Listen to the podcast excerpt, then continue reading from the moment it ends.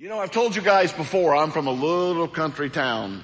When you look up rednecks, then you multiply rednecks times rednecks, then you'll find a town I grew up in. Hawk Point, Missouri. Very similar to War, West Virginia. They are, they're very much cousins. And people who can be medical doctors in Hawk Point are, um, well, they're different from people that could, who could be doctors in other places, like here in Volusia County. And so a friend of mine had hurt his leg really badly, and he, Jim, it's funny. Even even if the rest of them don't laugh, will you laugh? Okay.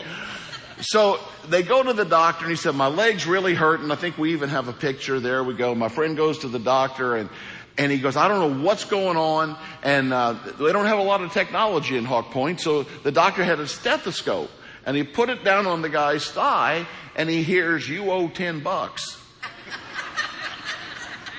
weird. He puts it down on his knee and he hears, you owe 20 bucks. Okay. Put it down on his ankle and he hears, you owe $50. Doctor sat back and didn't know what to do and his friend said, well, what, you know, what's going on? He said, sounds to me like your leg's broke in three places.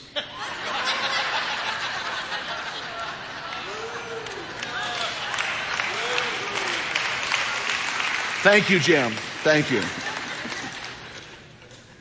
You get in line, I'll pay your gas to come to church if you'll just laugh. Okay, that's, uh, all right, let me tell you what today is. this is a very exciting day on the church calendar. If you're in a traditional type church, uh, this is this is the day of Pentecost. Does anybody know what that means? It's 50. Pentecost, Penta, Penta means 50, and it is the 50th day from the resurrection. In history, this is very important because on the 50th day is when Jesus ascended to heaven. On the 50th day, the day of Pentecost in Acts chapter 2, if you'll remember, it was that day of celebration that the Holy Spirit fell on the disciples and they all began to speak in other languages and the gospel began to spread on that day. 3,000 men were saved. You remember that, right? It's also the day 1500 years before that that Moses got the Ten Commandments on the mountain of Sinai and brought it down from the people.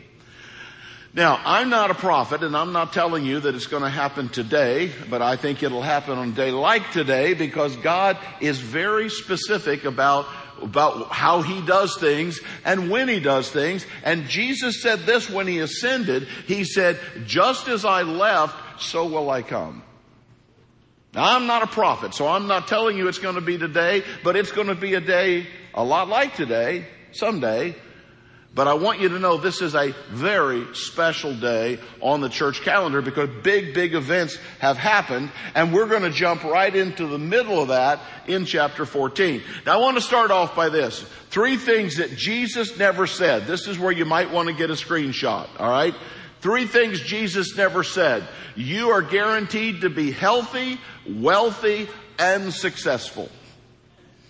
Now, that is taught in about 50% of American churches around the world. Now, I'm not saying Jesus is against those things, but I want to show you what Jesus did say. Jesus did say, if they hated me, they'll also hate you. Jesus said, if I had trouble, you will have trouble. And Jesus said, if I suffered, you will suffer. All right. You see where we're headed here? All right. It's important for this message. Let's go back to that first screen. Now, here's how this looks. If you have health, use it for the glory of God. If you have wealth, use that for the glory of God. If you are successful, use that for the glory of God. There's nothing wrong with these three things, but to say that this is the normality for the church, take this into the slums of the Philippines and you'll find out very quickly that holiness and these three things have nothing to do with each other. God has always called His church to face difficulty, trouble, and persecution. And the reason I think the church is having such a hard time right now is because we believe the other part, and so when things do get tough, we don't know what to do. In fact, Psalm 11 said, when the foundations are being destroyed, what can the righteous do? Now, if you're not careful, that'll sound defeated.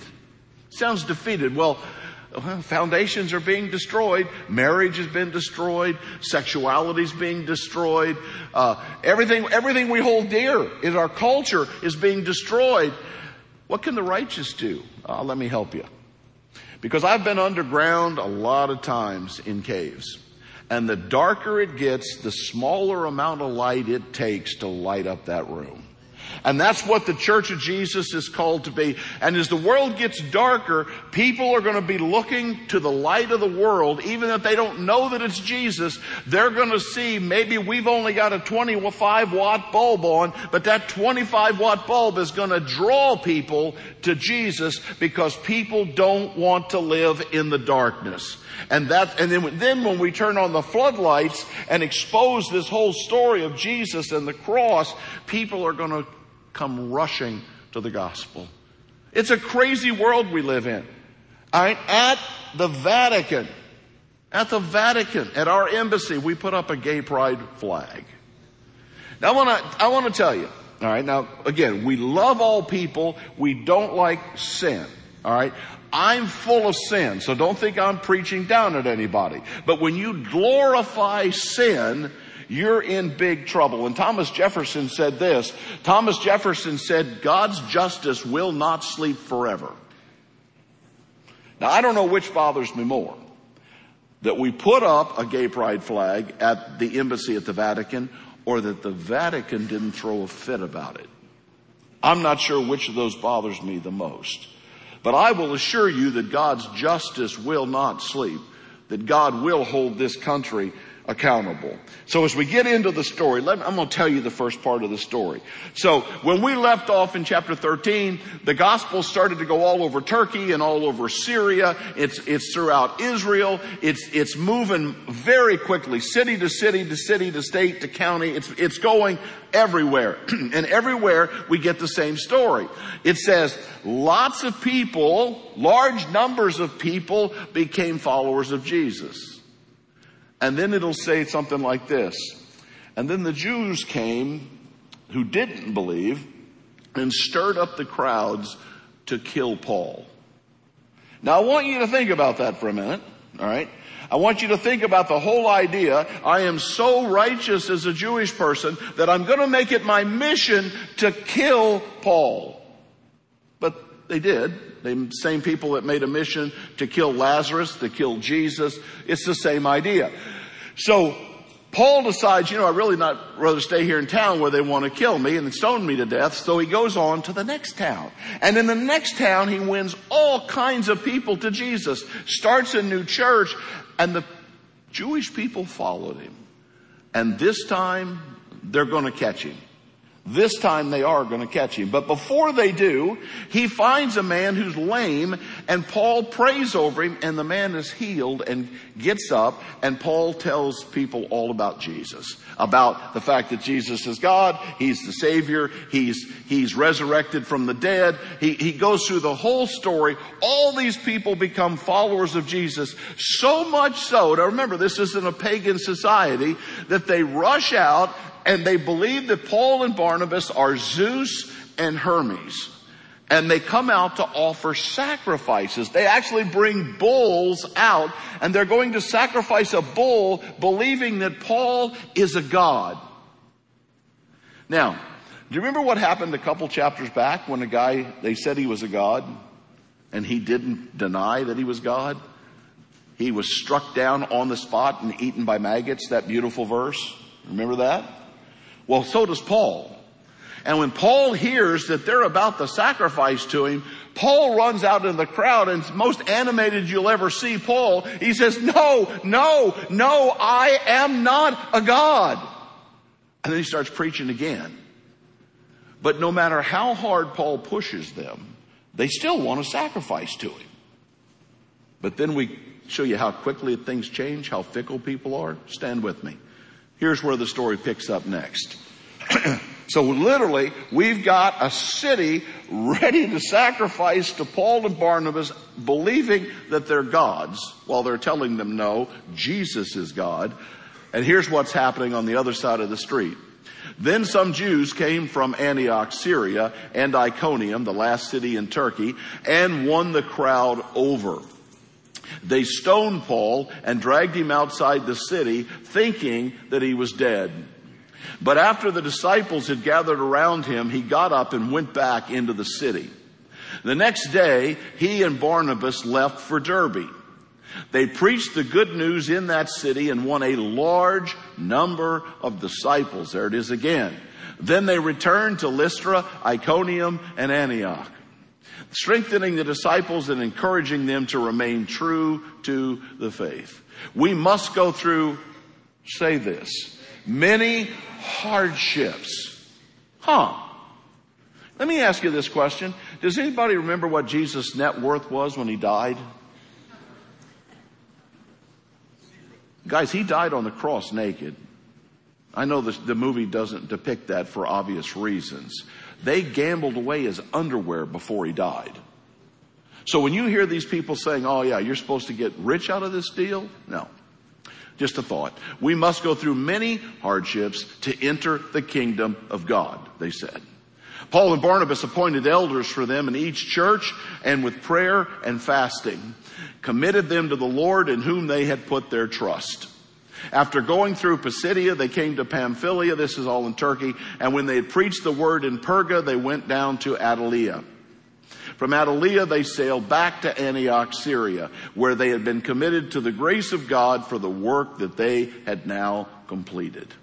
On arriving there, they gathered the church together and reported all that God had done through them and how he had opened the door of faith to all the ethnic peoples of the world.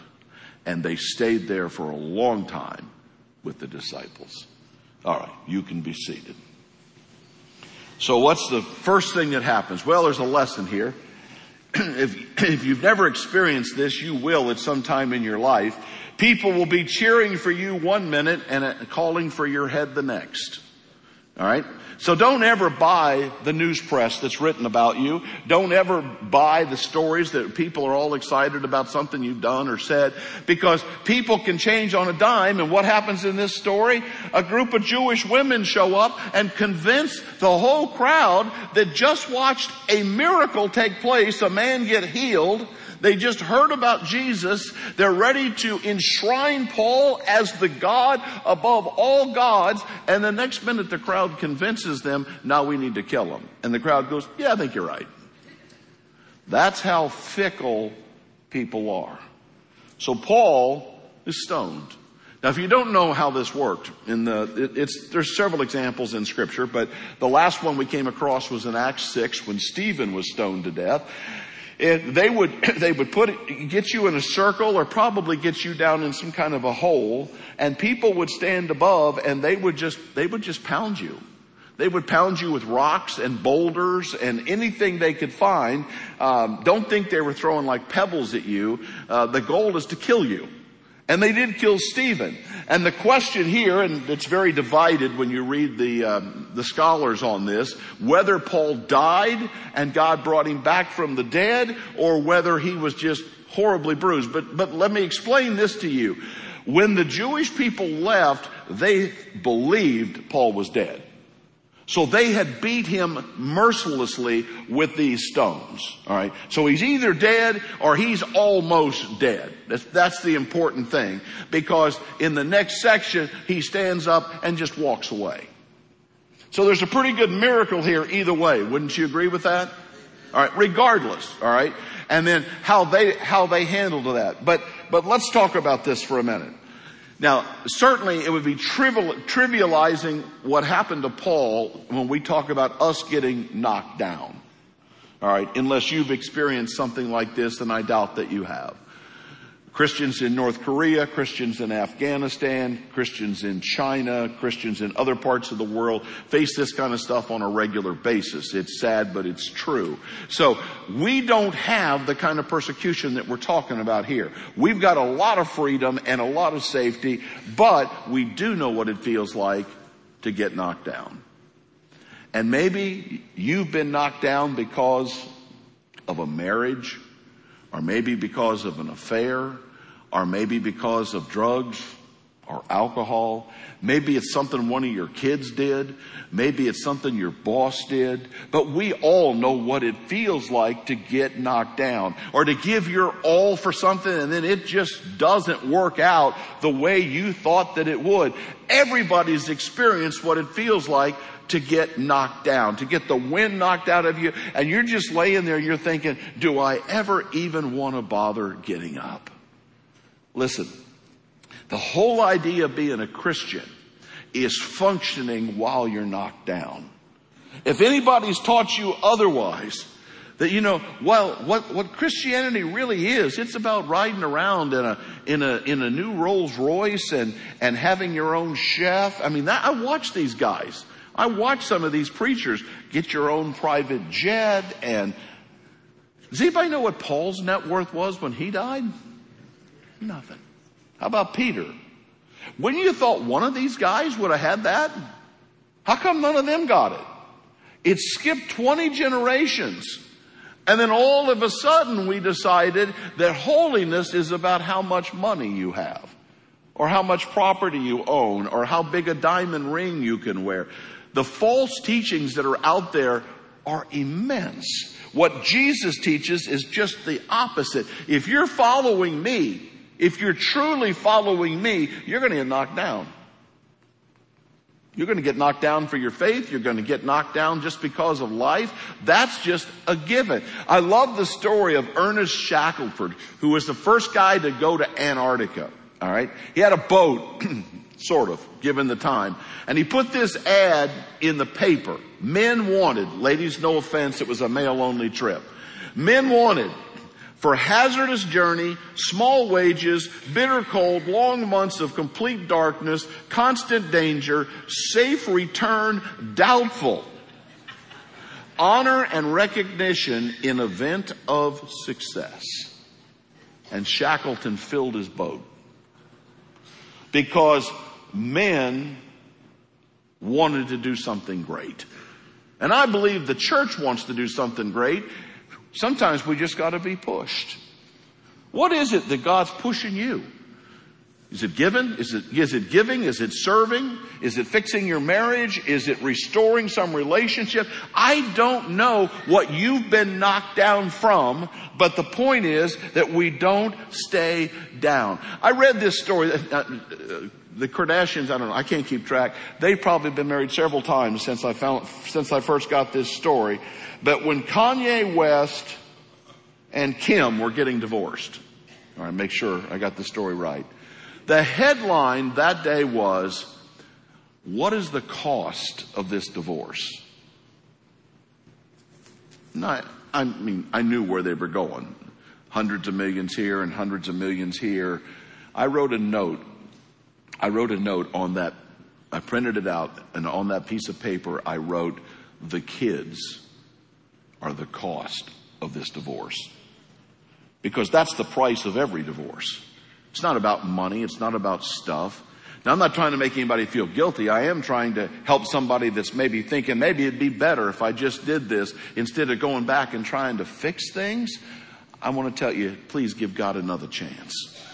Give God another chance. I know you've been knocked down. We've all been knocked down in all kinds of ways. In fact, here's how Paul says it in 2 Corinthians. He says, we are hard pressed on every side, but not crushed. We are perplexed, but not in despair. Persecuted, but not abandoned. Struck down, but not destroyed. So if I can explain those two verses, you'll be healthy, wealthy, rich, everything will be perfect in your life. No. No. Paul was shipwrecked. He was beaten. He was stoned. He was bitten by a viper. We could go on and on with all the stuff that happened to Paul. And Paul never had a thing. In fact, in 2 Timothy, there's a place where Paul's begging for a coat. Please send me a coat. It's cold here. Alright? I mean, that's just how real this is. So, we all know what it's like to be knocked down, but the question is, what do we do with that? So in the very next section, what happens? God's people get around Paul Now, I want Luke to help me here. All right, this is frustrating because everywhere else, Luke, remember, Luke's a medical doctor, the guy that's writing this. Luke's a medical doctor. And everywhere else, he's given me so much detail. At the cross, he's given me all these details. He tells me about more cities than I care. You can, you can plot their entire itinerary on every missionary trip they go on. He gives me all these details, but on this one, he gives me nothing. Paul was stoned and left for dead. They gathered around him. He got up and left. Yeah, thanks, Luke. Thanks for helping me here. We don't know what happened, but I'm going to assume, I don't think I'm leaping too far here to believe that the church gathered around Paul and they prayed. Does that make sense to anybody? They prayed.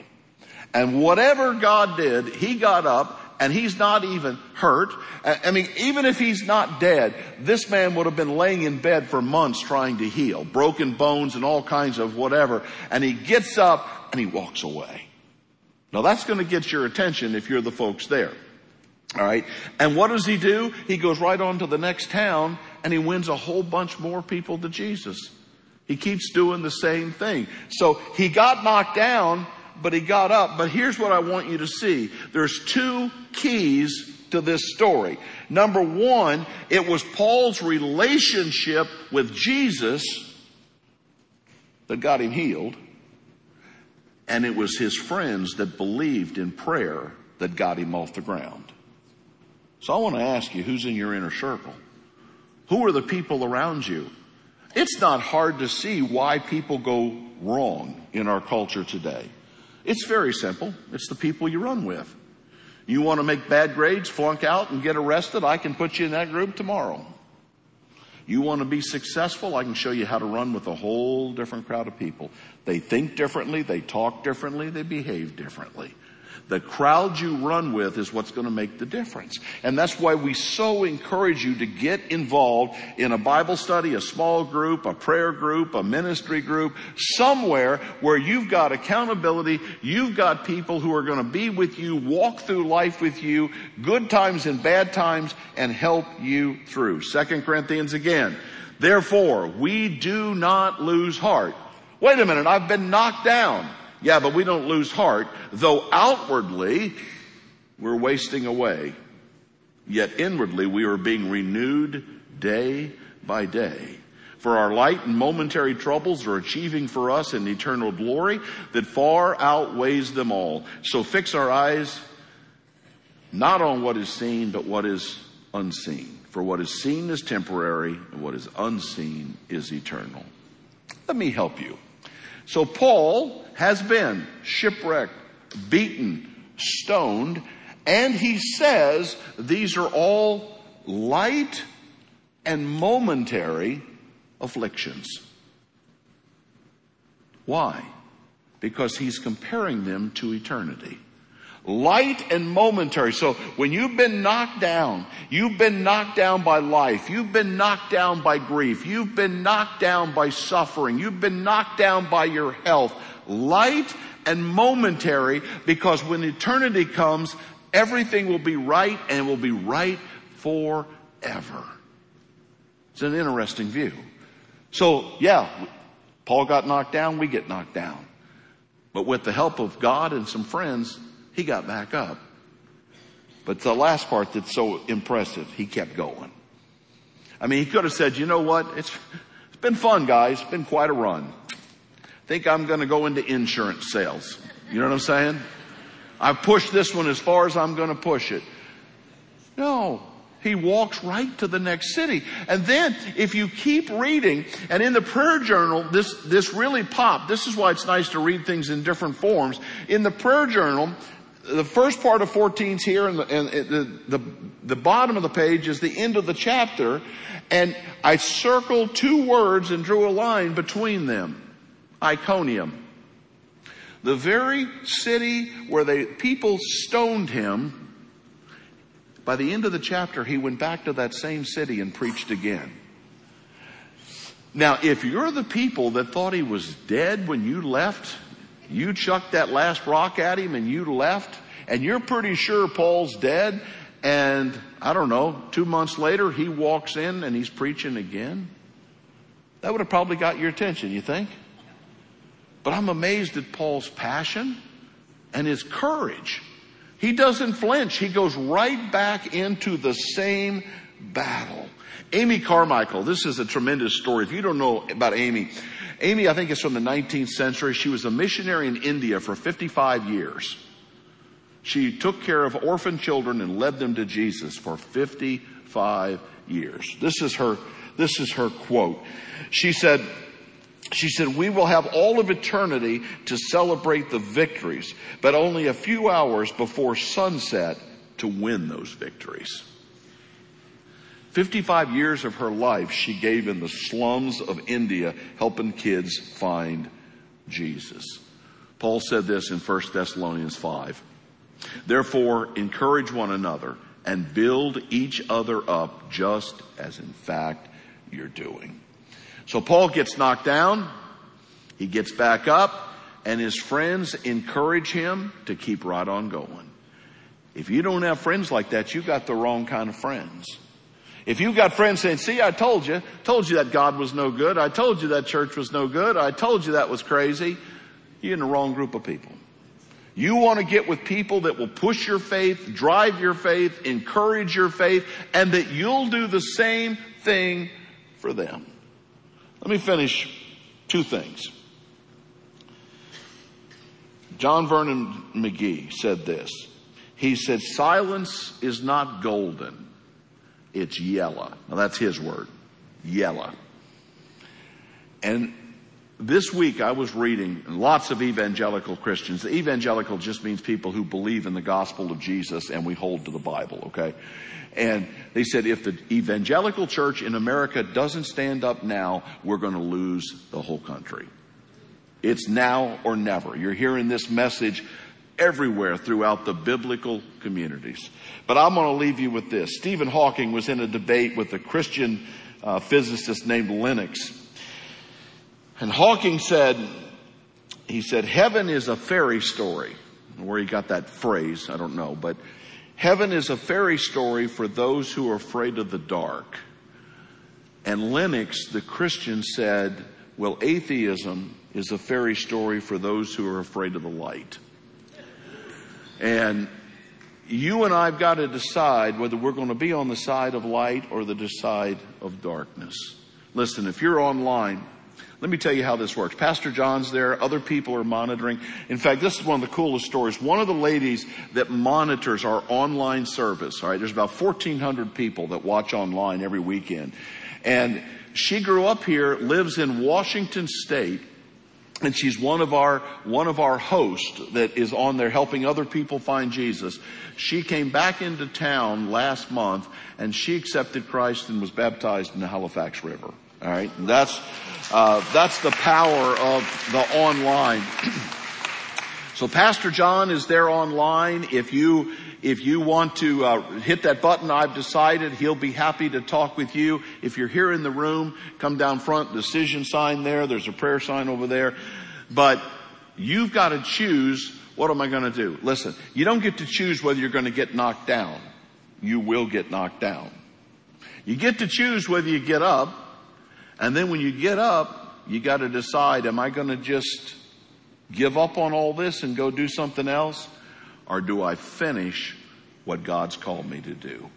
So Lord, as we've finished this, I pray that those of us that are indeed wealthy by the world standards, healthy by the world standards, successful by the world standards, would use all that we have to advance the kingdom of God.